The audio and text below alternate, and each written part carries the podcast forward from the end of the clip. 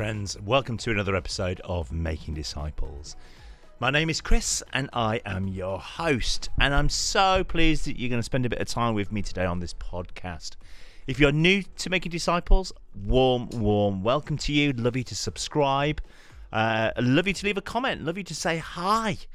Uh, it's really nice to kind of get to know some of you guys. If you've been around a little while, hey, thank you for still being here. Thank you for still listening. Thank you for keep keeping on going on this discipleship journey. These last few weeks, we've been exploring a number of talks that I gave a few years ago called What If We Knew What God Knows About Us? And they're all based uh, really from a book that I ended up writing off the talk. So, you know, the talks aren't based on the book, the book was based on the talks. And uh, recently I've dug out these talks and went, do you know what? Actually, they'd make great podcast episodes. So if you enjoy this episode today and you enjoy the content and you go back and listen to the other episodes as well if you haven't already, what if we knew what God knows about us? I'd love to say check out the book. I'm actually really, really proud of that book. And I think I've written a whole bunch of different books, but that book, What If We Knew What God Knows About Us, felt like it was a real moment of God. Uh, dare I say, a moment of anointing. I'm not quite sure I'd want to go that far, but it really felt like God was wanting to say something to us in that book, and it really felt like the Lord was giving me something to write about. Uh, sometimes you write about something because you're passionate. Sometimes you write about it because you feel like God's saying something to you. And that's exactly what that book was about. And in today's episode, we're going to be exploring this topic. What if we knew what God knows about us? We are more powerful than we realize. So it's all about power, being powerful. Uh, we are more powerful than we realize. That's what we're going to be exploring in today's episode. Thank you for joining me. What I would love to say is do let people know that you listen to this podcast. Share it. Let people know. You know, you might want to put on Facebook, hey, just listen to this episode. I thought it was really good. You might enjoy it as well. That kind of thing. So feel free to join in by sharing uh, this podcast with others. We're going to jump in now with this episode entitled What If We Knew What God Knows About Us? We are more powerful than we can imagine.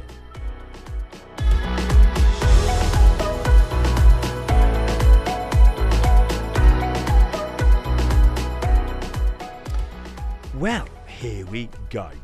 Friends, let's be honest right off the bat. We all struggle with the idea of being powerful. We struggle with the idea of being powerful. Our circumstances can make us feel powerless. Rent, having to pay rent, being in debt, stuck in a queue that's just not moving at any speed, having to wait for your passport to come back. These are all things that make us feel powerless. I'm out of power here. I can't do anything about this. I'm in somebody else's hands right now. Our health, our health can make us feel powerless. Aging can make us feel powerless.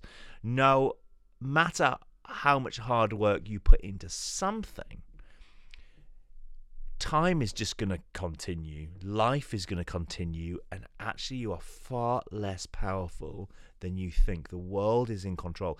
That ends up making us feel powerless. Our circumstances make us feel powerless. As a human being, you can feel powerless. There's nothing you can do about war. There's nothing you can do about corrupt politics. There's nothing you can do about the cost of living. You end up feeling powerless. I want to speak into this powerlessness today.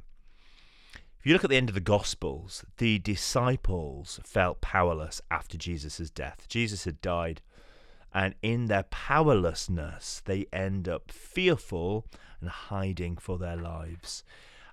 The disciples felt powerless. There was nothing they could do. They felt like they were being hunted down. Even when Jesus rose from the dead, there was moments where they're acting out of their powerlessness, not knowing what to do with themselves. Friends, we can be powerless to our sin, You can feel like our sin in our lives is control over our lives. Powerless uh, to being sinned against by somebody else. We feel like we're powerless to, to against the, the actions of somebody else. Powerless, and you're stuck in a traffic jam. You're powerless. There's nothing you can do. You've just got to sit back and you've just got to wait. You can feel powerless, trapped in a job that you don't want to be in, trapped in a marriage uh, that is abusive. You can feel powerless when you go to court. You can feel powerless in the supermarket queue. So there's all these things that end up making us feel powerless. Feel like we haven't got any power. There's nothing you can do about this situation. Now, I want to remind you that in your humanness, yes, you may feel powerless, but your power does not start with you. Your power starts with Him, Jesus Christ. So I want to share with you there's two F words that can end up making us feel powerless. Two F words. Two F words that can define your life, okay? Failure and fear. Failure and fear. These two F words can make you feel powerless. So let's talk about failure for a moment. Your past failures can mean you end up feeling powerless for the future because you just feel like I've been here before. I know I can't do this. I know I've fallen short. I know I'm not able. I know I'm not capable. Our past failures can leave us paralyzed. On top of our past failures, we also have fear, fear of the future. We can live powerless, trapped by our fear, fear of what might become, fear of what could happen, fear of our health, fear of the debt that we're in. These two F words can end up leaving us feeling powerless. Failure for the past and fear for the future. I was chatting to somebody on my estate recently. I was talking about what the pandemic had done to them. And they just said, I'm just so fearful that we're going to go back there again. I'm so fearful we're going to go back there again. And this is somebody who um, now, you know, still very fearful about going out, very fearful and, and wears a mask everywhere they go. And I'm, I'm not saying that we shouldn't wear masks. I'm just saying that everywhere they go, they're wearing a mask because there's this fear inside of them. Fear of the past is trapping them, and just this sense of I don't know what's going to come. We didn't know this pandemic was going to come, and it did come. It was horrible. And what happens if it comes again? And they even said to me, but what about monkey flu or whatever it's called? You know, it's going to happen again. We're going to be locked up again. So, f- fear and failure are two things that can end up feeling leaving us feeling powerless. Now, friends, because of Jesus, because of Jesus' death and his resurrection, they are there are two new F words for us. So on top of our fear and failure, there are two new F words that should be the ones that in Jesus now dictate our future forgiveness, and faithfulness. When we look back on our past and we see failure, the new F word that Jesus gives us in the resurrection is the word forgiveness. Our past is now forgiven, which means we don't look at our past as failure, we look at our, at our past as forgiven. And therefore, we don't have this sense of failure in the past, we have this sense of forgiveness for our past. And then the second thing is we look forward to our future with fear, but because of Jesus, we now look forward to our future with faithfulness. Jesus promises us that he will remain steadfast and faithful to us whatever happens in the future. Jesus will not let us down. So, where our failure and our fear means that we now feel powerless, because of Jesus' forgiveness and faithfulness, we are now powerful. In Jesus, our future and our past is redefined by his forgiveness and his faithfulness. you as a follower follower of Jesus, don't be defined by your failure of the past and your fear of the future. Be defined by Jesus' forgiveness for the past and faithfulness for the future. And in that, you will find his power. Friends, this is about his capabilities and it's about his love, not about you. What is it that God knows about us? Heaven's perspective on your life says to you about you. You are more powerful than you could ever imagine because God is more powerful than you could ever imagine. Just remember Acts chapter 1 for the moment. The disciples are talking to Jesus and they are wanting to know from Jesus how Jesus was going to restore Israel. That's all that they're interested in. How, Jesus, are you going to do this? How are you going to restore Israel to be who we originally were? Powerful. How are you going to do that? And the disciples, friends, had a very narrow view on how that should happen. They thought Israel was going to be made powerful again, powerful through the sword, through military work, through crippling the Roman Empire. So the disciples want to know from Jesus, Jesus, how are you going to restore Israel? But Jesus in Acts chapter 1 was offering something much bigger than the restoration of Israel. Jesus was offering the restoration and the empowering of all things. So the humans were looking at the future through a narrow view, a earthly view, how are we going to restore Israel? But Jesus has a heavenly perspective, a much bigger perspective, a restor- restorative perspective about the restoration and the empowering of all things.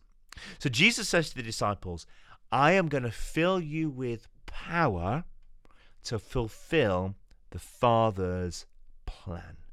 I'm going to fulf- I'm going to fill you with power to fulfill the Father's plan. Let's just talk about power for a moment.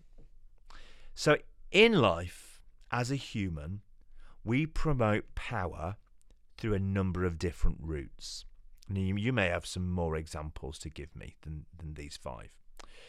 But we promote power through a title. Um, he's a doctor. Uh, he's a lord. He's a duke. I don't know, different titles. Sir, Lord.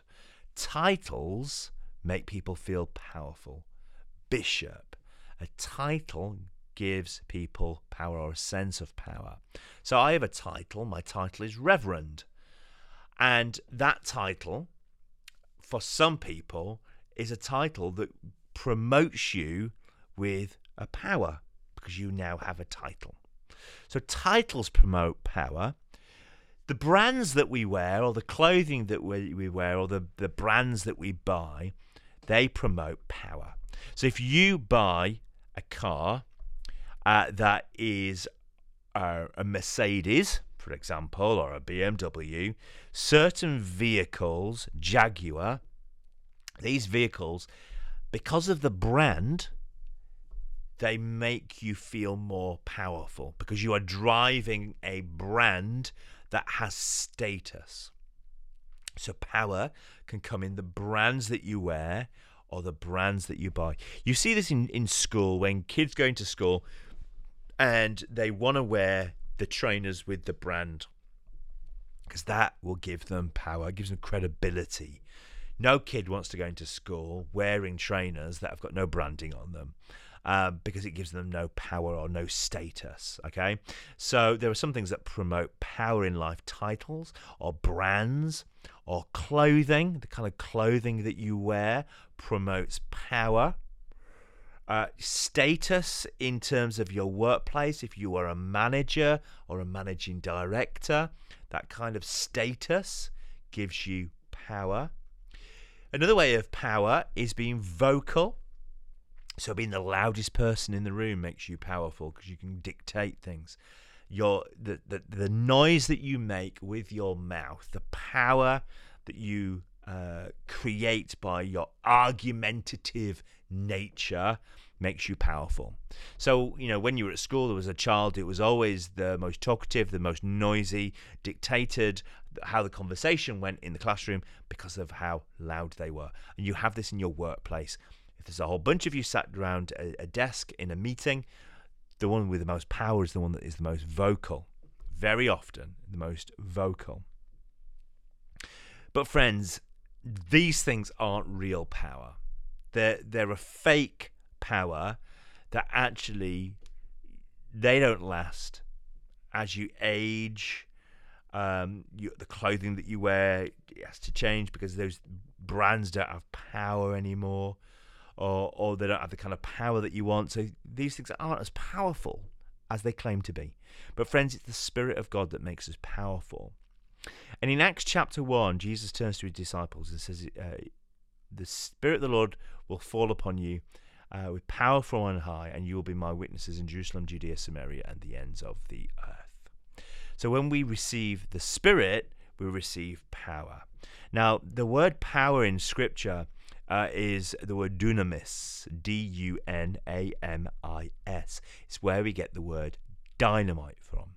So Jesus says, When you are filled with my Spirit, you will receive power from on high, dynamite from on high. When you receive the Spirit of God, it's the Spirit from from God that will make you powerful. Um, God's power is like a dynamite inside of us. The power is like a rocket inside of us. It's miraculous. It's supernatural. It's surprising because it's, it's a power that goes beyond any earthly understanding. Friends, you are more powerful than you can ever imagine because you're filled with the Spirit of God. If you've said yes to Jesus, heaven's perspective now on your life is radically different because heaven sees your life in light of the power that God is now putting inside of you. When you've said yes to Jesus, you are no longer powerless, you're powerful because you're filled with God's presence. This power that is manifest it's not in us, it's not just for supernatural moments, but this power that God is putting inside of us, this dynamite, it is for the most natural moments of our lives, the most normal moments of our lives. God is putting a power inside of us. Not that you would uh, only use it in su- supernatural circles or supernatural times, but you would use it in the most natural and normal times. The spirit that God is putting inside of you is to be used in the supermarket queue is to be used in the workplace. It's to be used as you serve and care for others, as you speak up for injustice. The work of the Spirit inside of us is what makes us powerful.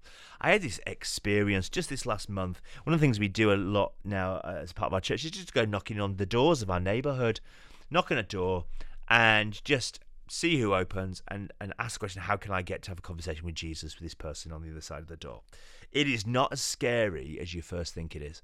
And as I was knocking on this particular door, I said to the Lord, Lord, is there something like a key that's going to help me unlock a conversation with whoever lives on the other side of this door? And I just sensed the Lord say, um, it's the name of the little boy or the name of the child in the, in the, in the home. The door opens and there's a Muslim guy who answers the door. We have a start of a conversation with him, and we're chatting away, and then his wife comes home and sees us chatting with her husband. And as she gets to the door, she, we introduce ourselves to her, and her and her husband said, "Do you want to come in?" So me and a friend, we end up going into this Muslim family's home. We sat in the home, we're chatting away, and they've got a little boy he can't be more than year and a half, two years old. So I turned to them and I just said, What's your little boy's name? And they said, Daniel. I was like, No way. Did you know the name Daniel is in the Bible? And they, they kind of knew a bit about the story of Daniel, but didn't really know much about Daniel. They talked about him being a bit of a prophet. I said, Well, actually, there's an amazing story about Daniel and his friends, uh, how they stood up against um, the kind of culture of the day. And Daniel's friends end up being thrown into a fire by the king to destroy them because they wouldn't pledge allegiance to the king. And as they throw them into the fire, uh, we're told that in the fire appeared a fourth individual. And that's, that's Jesus. Jesus appeared in the fire with Meshach, Shadrach, and Abednego, uh, and he defended them and he protected them in the fire. And then eventually they let them out the fire because they look in the fire and they see this fourth individual and, and they see God's doing something, so they let them out. And they're, they're not scorched, they don't even smell of fire, uh, we're told in the story. So, you know, I said, I believe that that person in the fire was Jesus. Do you believe in Jesus? Do you believe that Jesus um, wants to meet you in those difficult moments in your life? So, the Spirit of God, when I said, give me a key to unlock a conversation with these guys, the Spirit spoke and said, the name of the boy, or the name of the son, or the name of the child. I then asked the name of the child, and it gave me a route into talking about Jesus. God wants to speak to us to unlock things in other people. It's been experiencing me that God has put his power in me to unlock things for others in their hearts and minds that then reveal Jesus to them. So God is putting his power inside of you and I. We are far more powerful than we can ever imagine. Power to pray for the sick, power to speak into people's lives. God is making us more powerful than we could ever imagine. Now, you might say to me, okay, Chris, but because you don't know me, you don't know what my life, you don't know what's happened to me, you don't know where I've been, you don't know what I've seen, you don't know how I've been let down in the past, you don't know how I've tried in the past and it's all fallen short. You don't know me, Chris. And my answer to that would be simply this Friend, you are still living as if you are in control. When you say you don't know me, you don't know my life, you don't know what I've been through, then I want to respond back to back to you. But you are still living as if you are in control. Friend, we don't look at our past because Jesus doesn't.